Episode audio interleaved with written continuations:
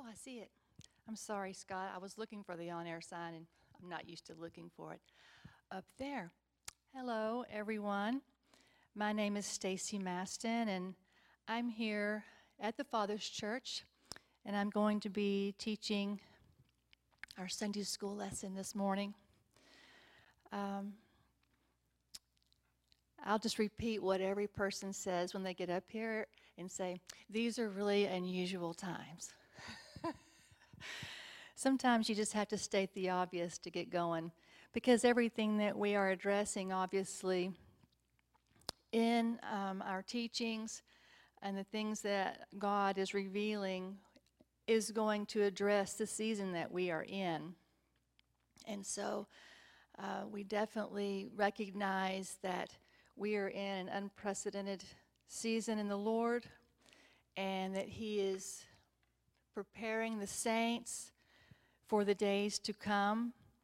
And He's really giving us um, a huge lesson in um, things that we can expect to see from the enemy camp so that um, we won't be completely startled and taken off guard because um, as you all know, when this began, it, it was overnight that it occurred. And so no one was prepared for uh, the things that we are now counting as, you know, our everyday lives of staying at home and taking these extra precautions for our health. I mean, just unprecedented things that have happened not only in our nation but around the world. And honestly, I think we all can say that, you know, as often as we and as long as we have spoken about the end times, uh, we could never have imagined what that was going to look like. But now I think that while this is just a precursor and certainly something the enemy tried to do to preempt what God had in store and has in store for the saints in this year of wisdom, God allowed it to show the saints something that uh, we needed to see in order to prepare ourselves for what we will be walking in. And we need to be truly grateful to the Father for that. Because the thing that's interesting about it is that He didn't really give us a heads up. I mean, there been, been uh, may have been words that alluded to this but certainly uh, not enough to have prepared us for what it meant. And I do believe in the days ahead there will be uh, things that that the Lord will tell us beforehand. Um, it says there will be famines. I don't think that the saints are going to be taken off guard. I think the Lord will tell us how to prepare for such a thing. Um, the end times do uh, and will encapsulate so many devices and strategies of the enemy because he hates us. He wants to destroy us. He wants to rule and reign on this earth. And, and he's, he's not an unworthy opponent. He was created by God and he has those capabilities that God gave him. And we need to look at what is happening with with the eyes of wisdom and eyes of um, agape and not through eyes of fear. Because regardless of what he does, we are going to be uh, ready and we're going to be uh, under the wing of our Father. So, um, just to, that's just a precursor to my teaching here, which you if you have the sheet, you can see that it's to be strong and of good courage. Let me just say a, a prayer here to lead in before I begin. Father, I thank you for this opportunity to teach and for this word that you've given me. I pray that you would um, speak through me in a way that is uh, edifying to the body and prepares us in the way that you have desired in this moment. Give us eyes to see and ears to hear and hearts to believe and embrace your word and to embrace all that you want to release to your saints by virtue of what's coming from your throne. That we would be ever vigilant at your right hand, that we would be ever um, just really fastened to the things that you are doing and focused upon uh, the things that you direct us to. We love you, we praise you, and we ask your blessing and your presence and anointing upon this day for all the saints. For all the saints. In Jesus' name, amen. so, looking at your teaching sheet, uh, we see the title says From Transition to Fulfillment. And as I was looking up one of these words, because I was just reading in Joshua when I came across this phrase, and I do what I always do when I'm reading the word. I, I click on many of the key words and I, I want to you know, learn what the Hebrew or the Greek word is so I can put the whole passage in that pneumatikos perspective as I read. So I did what I always do and I clicked on good courage. And it's this word aims. And the thing that really got my attention was it meant to be alert, not just to be strong or steady or stout or, you know, to really prepare yourself for something that may be difficult. But it talks about being alert, and I thought, I've got to look into this and see where this takes me. And it led me to this teaching about being strong and of good courage. And because these words are used together almost every in every single verse, it's just it's not just going to be a study on the word aims, but also the Hebrew word hazak, which means to fasten upon, to seize, to be made strong, courageous, and readied to prevail in battle. The word hazak itself is used often to speak of the hands, and we know that hands uh, talk about our partnership with God and what happens at the right hand of the throne. So we need to bring that into the context of this teaching, knowing that hazak has to do with that point of partnership that we have with the Father and that point of strengthening that we gain because we are partnering with God's hand and He is, you know, relating with us at the throne at his right hand, and we are, you know, being developed by that, and we are being guided and led through that, and we were given assignments through that and commissioned from there. So, so many things happen at that right hand. So, that point of Hazak, I just want you to keep in mind as we talk about it, it is really that placement and strengthening of partnership that we have at the right hand. And then Ames and Hazak together um, they depict really a depth of commitment and a devotion to the plan and the person of the Almighty God. Because in, in some of these um, stories that we're going to look into, uh, the children of Israel and the king specifically are really facing some challenging and difficult times, usually warfare or battle. And so um, they had to completely commit themselves to going forward. They go forth willy nilly and they're dead meat because they truly are fighting for their lives. Their lives hang in the balance as they agree to go forward against their enemies. And so they their hearts have to be completely in it and and that was one of the things that really struck me about the Ames word i really feel like the reason why you can glean that this is a depth of commitment and a devotion is because it talks about strengthening the heart. That's where aims comes in. That's how you that word is used and we're going to see that. The heart has to be strengthened. The heart has to be convinced. The heart has to want and be willing to go forward. It can't just be up here in your mind, and it certainly can't be because you think you actually are strong enough. Your heart is what you believe it with and what you go forward with, and really what you take what God is doing with you and you just, you know, you become that. And so this is what we're going to see as we look through these passages of Scripture. The first one with Joshua and the Promised Land is really our keynote um, passage because it's what I was reading whenever I got this study, but also because it truly does depict that going from transition, which was the 40 years of wandering in the wilderness, to entering into the promised land.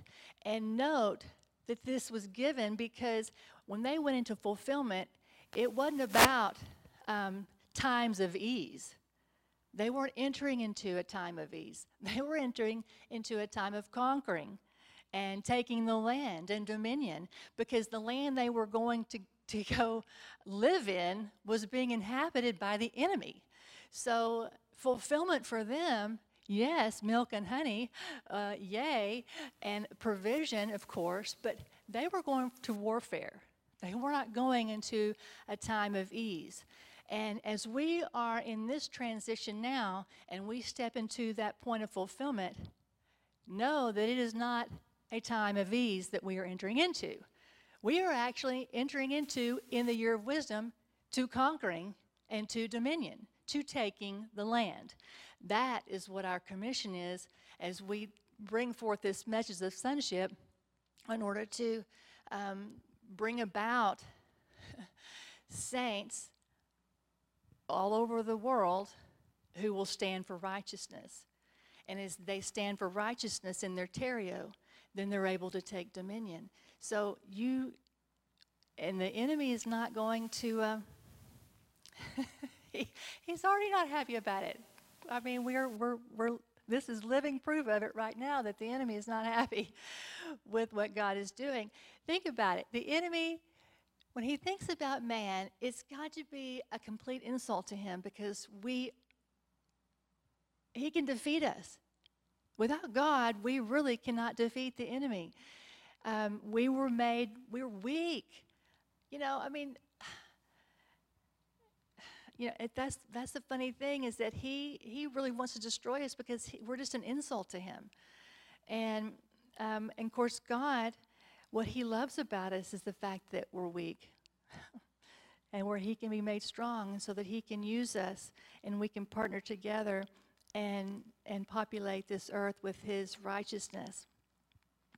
So, anyway, let's look at this first passage in Joshua. Joshua 1 3 through 9. Every place that the sole of your foot shall tread upon, that have I given unto you, as I said unto Moses, from the wilderness and this Lebanon, even unto the great river, the river Euphrates, all the land of the Hittites, and unto the great sea, toward the going down of the sun, shall be your coast. There shall not any man be able to stand before thee all the days of your life, as I was with Moses, so will I be with thee. So this is Yahweh, and Yahweh is talking to Joshua. And uh, this is after Moses, of course, gave his speech to the children of Israel uh, as he announced that he would not be going forward and that Joshua would be leading the charge. And um, they were told several times to be strong and of good courage. And then now we add three more times from Yahweh to Joshua. It must be pretty important for where they're going. He says, I will not fail thee, nor will I forsake thee. Be strong, and as you can see, I have the letter H, so we know that that's Hazak, and of a good courage with an A. So all throughout these passages, this is how I'll have these words delineated so that you can um, be, be aware of it. For unto this people shall thou divide for an inheritance the land which I swear unto their fathers to give them only be strong and very courageous. That you, and so this second time, I, it's very specific. Be strong, courageous, so that you may observe to do according to all the law, which Moses my servant commanded thee. Turn not from it to the right hand or to the left, that you may prosper wherever you go. This book of the law shall not depart out of your mouth, but thou shalt meditate therein day and night that you may observe to do according to all that is written therein. For then thou shalt make thy way prosperous. then you shall have good success. Have not I commanded thee? Be strong and of a good courage. Be not afraid, neither be thou dismayed, for the Lord thy God is with thee wherever you go. So, in this passage where Yahweh, the plan of God, is talking to Joshua and charging him for the days ahead, um, he is in the midst of this talking about not just warfare, but what it's going to take to actually adhere to the law. That in order to keep what you've been told, you've actually got to be strong and of good courage. It takes strength to take a stand. Even without any other thing going on, just doing that, you have to be strong and courageous. I just think that's amazing. But what it talks about, once you have um, been obedient to the law and you've kept it in your heart, and you've meditated upon it, and it's not left your mouth, you will prosper and you will have good success. And we have below here the definition sackle. And it actually either comes from, it's a derivative of, I'm going to say that because I really didn't um, study this out. But it, it means to, to be or make circumspect or intelligent, to become an expert, and to, to be able to instruct. Um, it's also another word, sekel, of wisdom. One of the words for wisdom in the Old Testament. So if you do these things that God has given you and commanded you to do at His right hand, and you meditate upon those pneumatikos principles and all that He has revealed to you, you are going to become intelligent, circumspect, you'll be an expert in these things, and you'll be able to instruct others. But also says that you will be, your way will be prosperous. And this is the word Salah, to push forward or break through from the Selah. This is really paramount because if you want to come out of the Selah, this is what this word is. This Salah means to come out of the Selah into a point of breakthrough. And when you have done all that God has said to do and you have gone forward obediently, you will have the Salah. You will prosper. And then I, I guess it's uh, up here. I'm trying to find where it is. Oh, here it is at the end. Uh, duh. Uh, the last verse says, Do not be afraid and don't be dismayed. And we know that fear is a huge component in the arsenal of the enemy. And he does paralyze people with fear. I mean, people will not move because of fear. But it also says not to be dismayed. And this is used many times when there, when people and kings are being told um, about what's to come. It says, don't fear and don't be dismayed. And this word dismayed means to prostrate, to break down because of violence or confusion and fear. Now, we know that when you prostrate before God that you are bowing to his will for your life. You are submitting yourself wholly to what his plan is for you and for whatever he wants to do in you. I mean, the prostrating uh, has a huge definition, but that is just a little thumbnail sketch of how proskuneo can be utilized for the saint and the son. But this word here to prostrate means you're bowing to the fear. You're bowing to the plan of the enemy. You're you're conceding, you're, you're giving up, you're saying, This is too much for me, therefore I bow to that thing. And we cannot be prostrate because of fear. We cannot prostrate ourselves to the things that the enemy is showcasing before us because he is loud and he really knows how to spin a tale. And not only that, but we have seen that, you know, he can bring things about. He can make things happen. He certainly uh, made something happen in our world that we are experiencing right now. So we have to we have to accept the fact that the enemy is present and that the enemy is going to be given the allowance to take a stand and to stop the saints. So, we can't be dismayed. We can't bow to that. He is preparing us and strengthening us for this very thing so that so that we because see you don't prostrate to it you take a stand for righteousness. We have to keep standing. We have to keep standing for righteousness. Now this next oh i wanted to go back. Here i put the note on my sheet as the people who are here will see that says spies because this is a huge part of this this little story. Think about this so when moses when god led Moses and said, Okay, send your spies out. And uh, he did because they were going to enter into the promised land.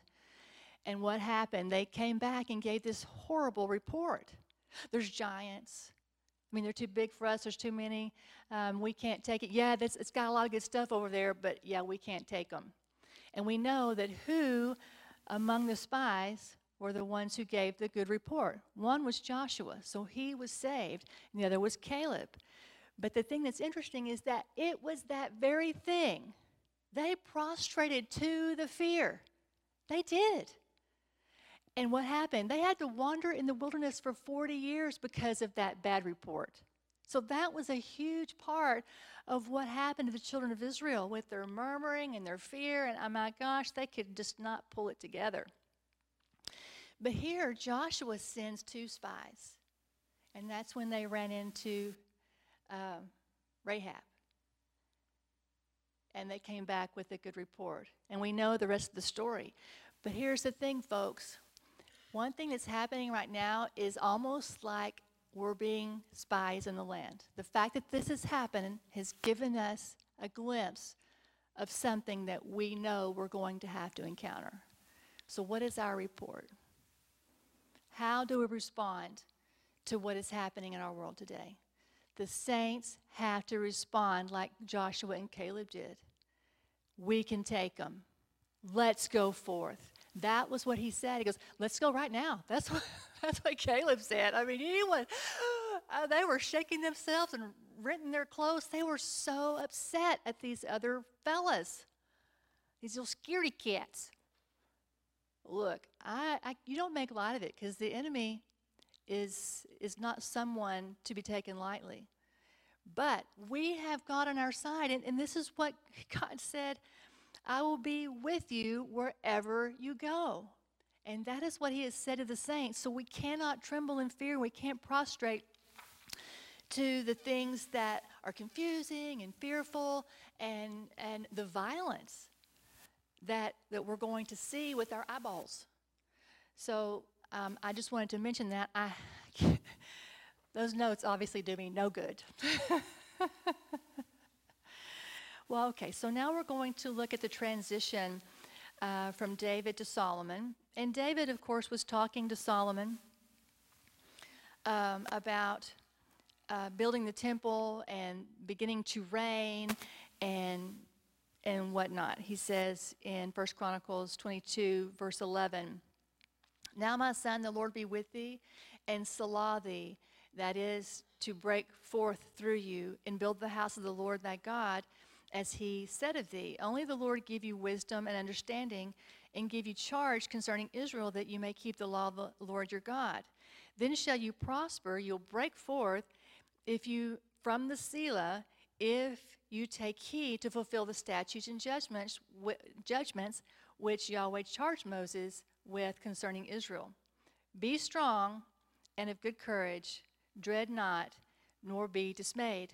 I find this so interesting because he wasn't really going into warfare, he was just going to build the temple. But that must have been a very overwhelming task. So, what does God do in 28? Besides telling him David tells him again to be strong and of good courage. He says, Look, uh, the Lord's not going to leave you or forsake you. And um, he said, The courses of the priests and the Levites, even they will be with thee for all the service of the house. And there shall be with thee all manner of workmanship, every willing, skillful man for any manner of service. Also, the princes and all the people will be holy at your commandment. What is God saying? I'm going to provide for your needs. This is the task I'm giving you. Therefore, I'm going to give you those who are going to come alongside to fulfill the task. So don't think that you have to somehow conjure it up and work it out yourself because you don't. We can't see the ones that are going to be coming alongside that are skillful. We can't see that yet. But I can tell you right now, when we are strong and of good courage, when we strengthen ourselves and, and we, we encourage ourselves, you know, in our hearts to go forward, then God is going to be with us. He's not going to forsake us. And all that has been asked of us will be completed. And God will provide everything that we need in order for that to happen. So that's why I included this, this passage because we need to know that God has got things going on that we can't see. Things for us, things He's going to provide for us, things that are going to come forward that we had no idea, you know, how, what, when, or how, you know, it happened. And it's okay. We don't have to know all those things. We just have to go forward and, and know that, that we can do what He's asked us to do. Um, Abiah and versus the children of Belial. I included this one because it includes the children of Belial. Because you have to know that when you begin to reign, you're going to have folks of disobedience, the children of Belial, the Antichrist, that are going to oppose what you're doing. So let's start in verse 2, and it says, And there was war between Abiah and Jeroboam. And Abiah, and that's the way he pronounced it in the Bible, so in the program, Abiah. Abiah set the battle in array with an army of valiant men of war, even 400,000 chosen men. Jeroboam also set the battle in array against him with 800,000 chosen men, so twice as many, being mighty men of valor. Abiah stood up on the mountain um, which is in Mount Ephraim, and said, Hear me, thou, Jeroboam, and all Israel. So the king Abiah stood up and addressed everyone. He must have had a very loud voice. Uh, ought you not to know that the Lord God of Israel gave the kingdom over Israel to David forever, even to him and to his sons by a covenant of salt?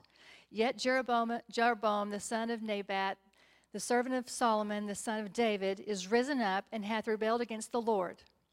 And there are gathered under him, unto him vain men, children of Belial and they have strengthened themselves in their heart. They have become stout themselves against Rehoboam, the son of Solomon, when Rehoboam was young and tenderhearted and could not hazak them. He couldn't withstand them. He, they weren't strong enough for, for what um, Rehoboam, I mean, uh, Jeroboam was doing.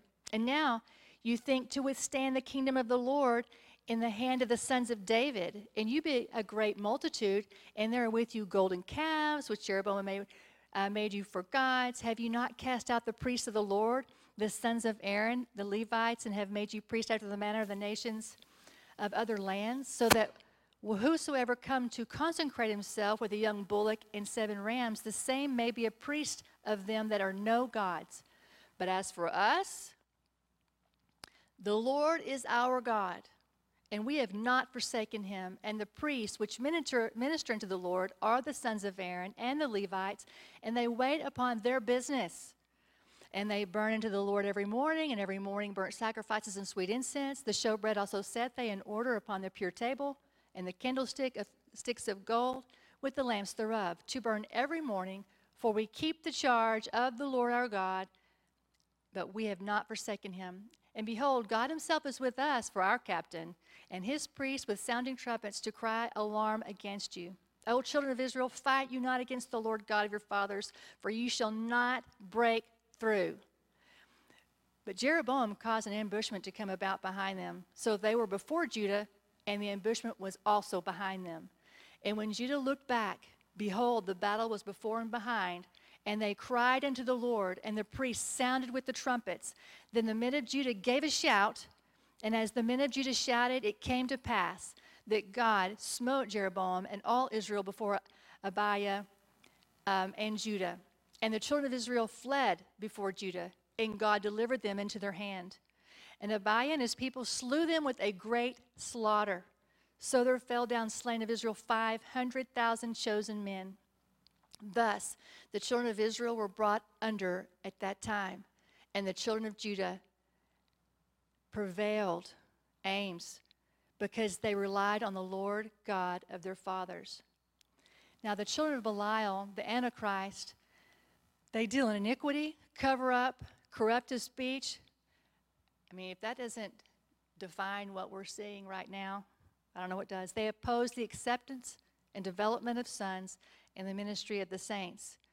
We can, we can expect to see this influence throughout the coming days. Belial, the Antichrist spirit, is always active, trying to stop what God is doing through his sons and his saints. And when it said that, um, that the priest would keep the charge of the Lord our God, that means they would guard. They guarded their post. They didn't leave their post no matter what. And I just found this entire um, this entire situation with Abijah against the children of Belial to be one that we can expect to see. I wonder if the children of Belial are going to come up in the church and oppose us. Because you know, he was, it said he was the son of the, yeah, if you want me to read, find it in here, I won't be able to do it. Um, who was he? Well, I can't find it. Wasn't uh, Jeroboam Oh, yeah, here we go. Yet Jeroboam, the son of Nebat, the servant of Solomon. So we're talking about within the camp. Anyway, interesting. Interesting stuffs.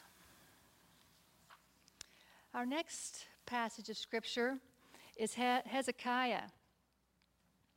And in this situation, I, I kind of had to do a study this morning because I forgot to look at the background of this fella. But just a few chapters before, he began to reign. And that's, of course, how they always, you know, speak about it. Yeah, just a few, cha- a few chapters before he began to reign, then a chapter after he, he died. anyway, uh, anyway, that was supposed to be funny. Um, so anyway, I was looking at this, and Hezekiah began to, began to reign, and it said that he did all that was right in the sight of the Lord. He followed all that David did. These are the things he began to do when he began to reign sanctify the house of the Lord and themselves. These are the things he told his people and his priests to do offer sacrifice.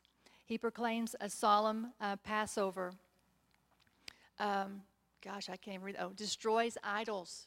So they begin to smashing idols, blah, blah, blah, blah, blah, blah. And he appoints officers. Okay? This is what happens when this other fella, this other king, Sennacherib, comes against him and wants to make war with him. So here is Hezekiah doing all he's supposed to do. And the enemy is going to try to upset that apple cart, folks. Second Chronicles 32, 2 through 8. And when Hezekiah saw that Sennacherib was come and that he was purposed to fight against Jerusalem, he took counsel with his princes and his, his, mighty men to stop the waters of the fountains which were without the city, and they did help him. So there was gathered many people together who stopped all the fountains and the brook that ran through the midst of the land, saying, Why should the kings of Assyria come and find much water? I think that's brilliant. also, he strengthened himself. So, this is the first thing he really did to prepare for what was coming. And he built up all the wall that was broken. He raised it up to the towers and another wall without. He repaired Millo in the city of David, made darts and shields in abundance. So he was what? Preparing for war. And he set captains of war over the people and gathered them together to him in the street of the gate of the city. And he spake comfortably to them. This is the word that is a derivative well, it is one of the words for heart in the Old Testament. He spoke with them from his heart because he had strengthened himself. his heart was ready and prepared to move forward, and he spoke to his mighty men and his captains, saying, Be strong and courageous. Do not be afraid nor dismayed. For the king of Assyria, not for all the multitude that is with him, for there be more with us than with him. With him is an arm of flesh, but with us is the Lord our God to help us and to fight our battles. And the people rested themselves upon the words of Hezekiah, king of Judah. So they trusted in what Hezekiah said. They had prepared for this battle. Meanwhile, this king of Assyria begins to talk some smack, sending letters, really letting them have it. I mean, trying to put fear in them so that they would turn back, so that they would tremble in fear and prostrate themselves and cede the land. But in Second Chronicles 32, they spake against the God of, of Jerusalem as against the gods of the people of the earth, which were the work of the hands of man. And in verse 20, and for this cause Hezekiah the king and the prophet Isaiah the son of Amos plowed. They prayed to God and they cried to heaven. And Yahweh sent an angel and cut off all the mighty men of valor and the leaders and captains in the camp of the king of Assyria. So he returned with shame of face to his own land. And when he was come into the house of his God, they that came forth from his own bowels, he cheering, they slew him with the sword. Thus the Lord saved Hezekiah and the inhabitants of Jerusalem from the hand of Sennacherib. I'm sure that's not right. The king of Assyria, and from the hand of all other, and guided them on every side. See, and this is, and we're talking Hezekiah only takes about four or five chapters in his reign. And it mainly discusses Hezekiah getting everything in order in his kingdom. He ruled 25 years or 29, something like that. He did everything that was right in the sight of the Lord. These folks, another king came against him trying to um, take dominion. They stood strong for the Lord. And then shortly after that, talks about how Hezekiah asked to live 50 more years. And then it's over for him. That's, that's his little blip in world history. But it's a very strong story about how God will deliver his people and how we must, through all the smack that the enemy's going to talk. And I'm telling you, if there's anyone who can talk smack, it is the enemy. He knows how to touch us, he knows what we're afraid of.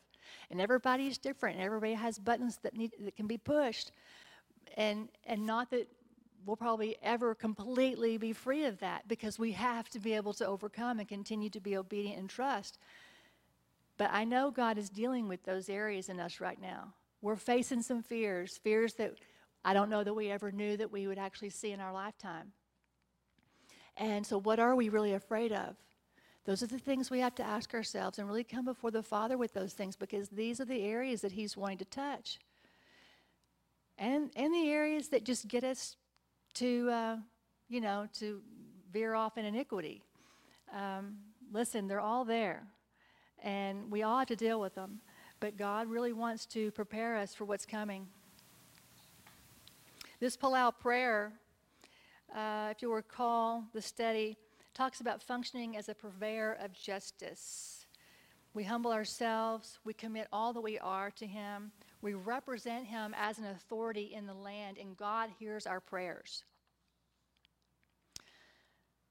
Let's move to the next page, our placement.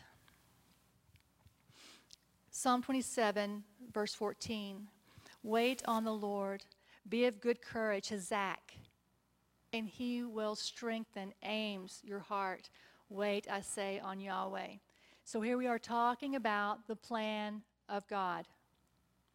In the midst of the plan of God, we have to wait upon Him to bind together, strengthening those, strengthening those cords um, of devotion with Him, and, and really that commune that guarantees our ability to continue to hear from Him. Because that's the thing that really is being developed is this, this uh, level of commune that I don't think that we have experienced until now.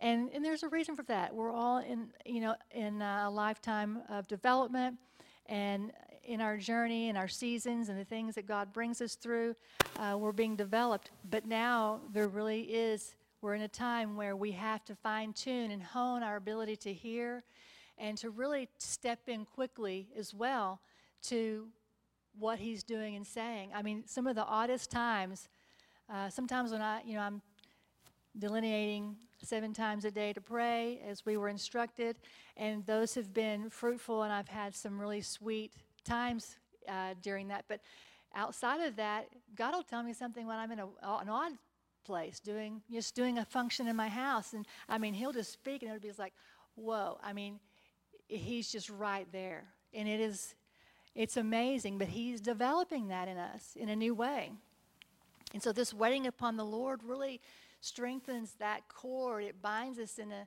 you know, in a very tight and uh, way that cannot be broken, in a way that cannot be unraveled or um, or touched, you know, by the enemy or interrupted by the enemy. So we have to wait on the Lord for, for this type of hazak and aims. Look at um, Psalm 31. David's in trouble, and he spends the first many verses talking about it. You know, oh, deliver me. I mean, you know David. I mean, he can really do it. He is gifted. He's got the gift of gab with the Lord. But he comes into verse 19. He says, Oh, because he always switches over after he said all of his stuff, right? And he says, Oh, you're so good, God. Um, how great is your purpose? How great is the, the purpose of God which you have laid up for them that fear you, and that have wrought for them that trust in thee before the sons of men. You will hide them in the secret of your presence from the pride of man. You will keep them secretly in a pavilion from the strife of tongues. Blessed be the Lord, for he has showed me his marvelous kindness in a strong city. So that that marvelous kindness, that's hesed. Kindness is hesed. We're talking about the mercy of God. What happens with the mercy of God? That's commune. That's commune where we come before Him and His angels are present and He's giving us the insights that um, are strategic for moving forward into the darkness with the light. Marvelous is that word palau. Palah, that is a derivative of the palau word we looked at earlier. Means to distinguish, um, when we sanctify ourselves and intercede, God performs what we've been talking to Him about. See, at the mercy seat. That's good. For I said in my haste, I am cut off from before your eyes. David, he could be quick to speak, couldn't he? Sometimes. Nevertheless, you heard the voice of my supplications. Praise God, right? Because we all speak hastily sometimes and we think that you know god has left us. He's not in, he's not taking care of this situation. We're really you know we're in a tight spot. But no he hears our supplications. Oh love yahweh all you saints for yahweh preserves the faithful those that are his right hand in doing that palau prayer. And he will plentifully reward the proud doer. Be of good courage and he shall strengthen your heart all ye that hope in the Lord. So if we just can refrain from speaking out in haste and making those rash declarations, really we just need to be strong, have courage in our hearts so that we can uh, just make that timely declaration of Palau and partnering in the supplications, partnering in His grace, because we know that the supplications of the Lord are appeal for are an appeal for grace and really align with what God is doing in His purpose. It always is always a discussion about what God is doing, and th- that's why these these Palau prayers are answered, and the Persukamai prayers they're answered because they're they're born out of the discussions and that commune that we have with the Father. Let's look at Proverbs 24, verse 5. A wise man is Oz. Yea, a man of knowledge increases strength. Okay, let's look at some of these definitions, maybe as a reminder. so, Oz uh, I think I think Monica taught on this a couple months ago, uh, right before all this went down. Maybe it was in the beginning of this year. I just remember her teaching on this this um, power word in the Old Testament. Uh, it was an excellent teaching. It means the awesome and creative measure of strength, capturing and applying the creative inspiration of divine wisdom and miraculous direction. This power word aligns itself with wisdom and revelation, which is probably why she focused on that as we came into this year of wisdom, because this is the kind of strength and creative ability that we're going to have to be able to embody as we go forward. We need that creative measure of God's strength to go forward. but a wise man is Oz.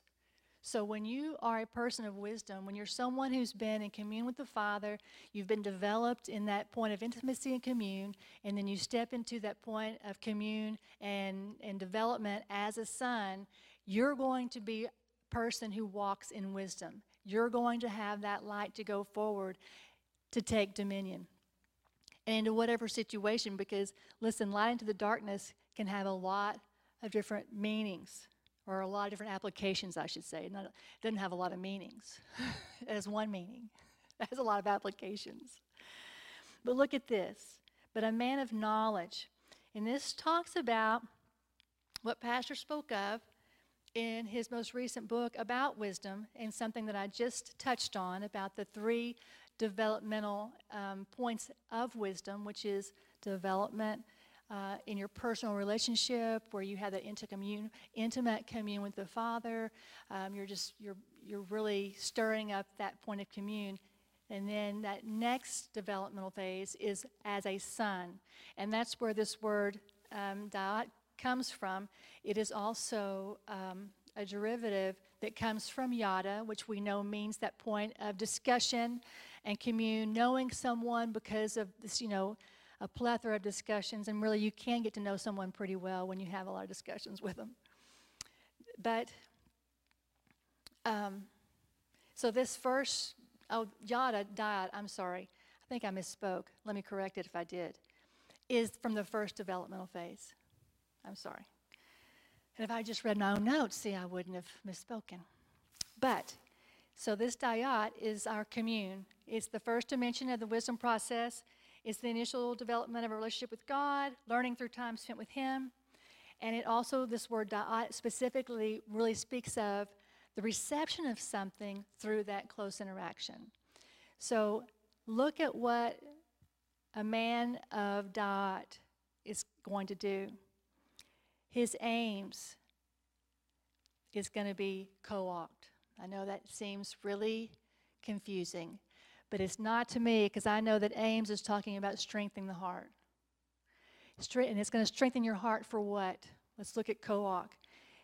Knowledge, this point of commune, and God continually giving us these line upon line things so that, you know, we're, we're strengthened in our heart. It gives us the capacity to endure. That is the Koach. The ability to cope with situations and have spiritual adaptability, the ability to process experiences and deduce facts from practices and gain a measure of expertise. Now, the thing that's really cool about this is how these are the things that are developed as we commune with the Father. This is the type of strength that we will be gaining through that commune. Now, I want you to compare that to before you began to commune with the Father. Think about all the experiences you had and the way you reacted to them. Think of all the ways that you developed um, protective measures growing up as a kid. Seriously, I mean, I had it going on. Talk about 20 years of having to break down all those walls. Because seriously, I had, I had, yeah, I mean, my story is not as bad as so many, so I'm not saying, you know, oh me. I'm just saying I had things I had to deal with growing up, and I survived like everybody else. In some way, I had to do things to protect myself. And what is that? That's iniquity. That's me reacting out of my fears, my iniquities, doing things so that people can't hurt me, doing things to protect myself from this, that, and the other.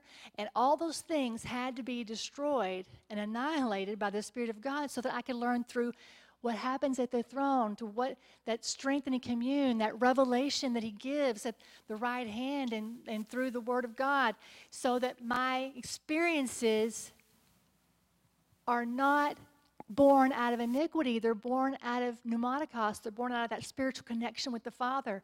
And so then He lets me react to the things I see around me through that point of strength. Listen, the way we've always done business and the way we grew up doing business cannot be the way we function today. It cannot. I'm telling you, for myself only, I, I would be a basket case right now. I really have no idea. I really have no idea how I would be reacting to this situation had I never been here. But I can tell you one thing I'd be running my mouth nine to nothing. I had an opinion about everything, and my opinion was right. So, and my opinion is still right because I'm up here preaching the Word of God. Hallelujah. Thank you, Jesus. Folks, this is so this is so real. Who we have become in the spirit is what has to mandate our actions, our reactions. You know, the way, I mean, I love this the ability to process experiences and deduce facts from practices. What practices? The practices that we've been dealing with the last 20 years in the Spirit with God, the things He's been teaching us. We have gained a measure of expertise, spiritual expertise, and we know how to cope in these situations. That's why we're standing and we're not prostrating in fear. I just have a few minutes left. I think we started a few minutes late, so gosh, I got it's just too much power up here. I mean, it's just overwhelming. Let's look at the last page, Isaiah 35. The wilderness and the solitary place. Okay, let me give you a little backdrop here because it's, it's really funny, and that's why I kept it in here. So you've got you're fixing to read this, and it just sounds so lovely. I mean, we're just talking about, you know, you've almost just basically gone to heaven. The wilderness and the solitary place shall be glad for them and the desert shall rejoice and blossom as the rose. It shall blossom abundantly and rejoice even with joy and singing. The joy of Lebanon shall be given unto it, the excellency of Carmel and Sharon. They shall sing, they shall see the glory of the Lord and the excellency of our God. I mean, does that sound like a song or what? That's praising the Lord. That's just saying what all the good things are. But right in right after that, strengthen you the, the weak hands confirm the feeble knees. Say to them that are of fearful heart, Be strong, fear not. What? I mean, out of the blue, out of nothing, comes this admonition about you know your weak hands or your feeble knees because it just seems really out of place to me. So it means that even though these things are coming, even though these things are happening, there's still something that we are contending with there's still something that we have to be able to overcome. And it says, Behold, your God will come with a vengeance, even God with a recompense, and he will come and save you. And then it goes on, and the rest of the passage is like, And then the eyes of the blind will see, the ears will hear, the lame will walk, the dumb will sing, the waters in the wilderness, and springs in the desert. So, in the middle of all this great stuff is this little tagline that's, you know, it's basically like, batten down the, the hatches, people, uh, because it ain't over. So, what are we saying here? So, we have to hazak. Remember, the hazak is the hand, the hand of partnership with the Father. But the hazak, the hand, is weak. We have to strengthen the weak hands. A weak hand is one that is falling, you know, that is not is not busy at, at the work of the Lord we have to confirm. This word firm, confirm, is the Ames word, which we know means to strengthen the heart and to have courage within your heart to go forward. And it makes sense that it would be talking about um, the knees, which is that not just that point of grace for, for going, uh, moving upward and forward, but it also is talking about the barak, that knee that is bent for commissioning from our God. And that word feeble means to totter, to not really have a sure stance. Um, we, we cannot be tottering and we cannot be wavering in our stance in this time, which is evil and which is unprecedented. We're seeing things we've never seen. We're hearing things that I know um, we don't know if they're true or not, all of them, because there's a lot being spoken out there. But certainly we read it and we have pause for concern. We're like, well, that would not be good if this is true. You know, how do we control this? How do we overcome this? And this makes me hearken back to the spies in the land because we're seeing these things and really hearing them for the first time in a way that we have never been given the ability to see and to hear before. We're like spies in the land, and we're hearing these things, and I wonder what is our report based on what we're seeing and hearing that we know has the ability to completely change our lives and affect things on a global scale in an even more uh, despicable way than they already have. What is our response? Our barak, our knee being bent, has to, um, we have to be able to bend the knee for that commissioning. And honestly, that is, like proskuneo, it is really a heart thing. It's, it's who we are before God. And then we just cannot be um, wavering in that. We have to know how and how we stand. And say to them that are fearful to Hazak to take hold of the hand of God and to partner with Him at His right hand. I just think that's amazing. But I just I did think it was interesting that it was it was uh, plopped down in the middle of this verse. It just it seems out of place. And I still actually have a couple more minutes. Praise the Lord. Nahum 2 1.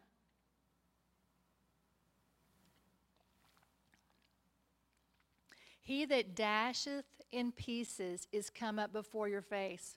Boom. Yeah, tell me if in early March, when this came down the pike, if this didn't come up in your face. It came up in our face overnight. So we know and with everything else, with everything else that we have, we've been made aware of through um, the internet and the power that is being uh, really seen by the enemy and his influence over, you know, people of influence. I mean, again, hearkening back to the report, there's giants in the land. Folks, there are giants in the land, and there be many. There are so many people of influence who are either on the enemy payroll or they are just easily influenced by the enemy because they're not people of prayer. You know, so they're able to be influenced to do his bidding. And that, if that's not a giant in the land, I don't know what is. So, what is our report regarding that? We keep the munition, we watch the way. We make our loins strong and we fortify thy power mightily. Listen, our response is to be strong of good courage, to take a stand, not to prostrate in fear, but to keep the munition, which means to, to guard the stronghold. All that God has given his charge over, we guard it and we, uh, we are faithful stewards in it. We are faithful to pray. We are faithful with the mysteries. We are faithful to um, to release the message and to do all that God puts before us, we continue to guard the stronghold of what God has given. We watch the way. That means to peer into the distance, to always keep our eye upon the horizon of what God wants to do. Listen, He's going to give us discernment. This is not going to be something that we're going to have to guess at. I believe that this particular season that we're in happened the way it did because of it being a learning experience and not one where um, well, I don't want to say that there weren't, I'm, I'm going to stop talking. Um, what I'm saying is that this was something God was doing specifically, but in the future, I believe that we will have um, warnings based on some of the things that the enemy is going to do. So we peer into the distance for that. We make our loins strong. This is that word hazak, And what are the loins usually descriptive of? Well, you have the ma'ah and you have the mind. You have, you know, girding up the loins of your mind and that ma'ah place. That is Zach um, being within, um, resolutely within your purpose, who you are, and what you think about that. And then fortifying that Ames word, the koach again. Again, that heartfelt fortification so that we can cope with the things that come before us. We have to be able to stand strong regardless of what we see around us. And we're not going to be together. I mean, we're not always going to be together to rely upon one another. We have to be able to rely upon the one thing that we can truly rely upon. Every one of us must rely upon our relationship with the Father. We must be faithful to the things He's asked us to do. And I look at this lesson and I look at how it's used in the Old Testament to talk about one, going from your transition into the promise, and then secondly, establishing all those things that God has told you to establish and having opposition of different sort come against you as you are doing the will of the Father. So we know that um, nothing that we do going, coming into these days is going to be without a battle. And I, I just, I ask God to anoint your eyes and anoint your ears and your heart because all that you see and hear and you determine to believe is really where you're at right now. And you got to take those things before the Father and you got to have Him cleanse you and, and really strengthen you in those places um, through your communion with Him. Be faithful to that. That is your stronghold. That is the place where you're going to prevail, is through that secret place with Him. I bless you and I, I thank you for um, what you're doing on behalf of God's plan and the way you are allowing Him to develop you in this hour. It is so paramount and it's truly you know, before we were all one, and it was so happy to be together. I knew you were standing strong, but now I know that fortification and that strength that is, that is coming from your stand. And I know that I can trust you where you are to do the things that you're supposed to be doing. And that is such a tremendous blessing to me. And I know that it has to be for our leader. And so I thank you all and I bless you all in the name of our Lord Jesus Christ. Amen.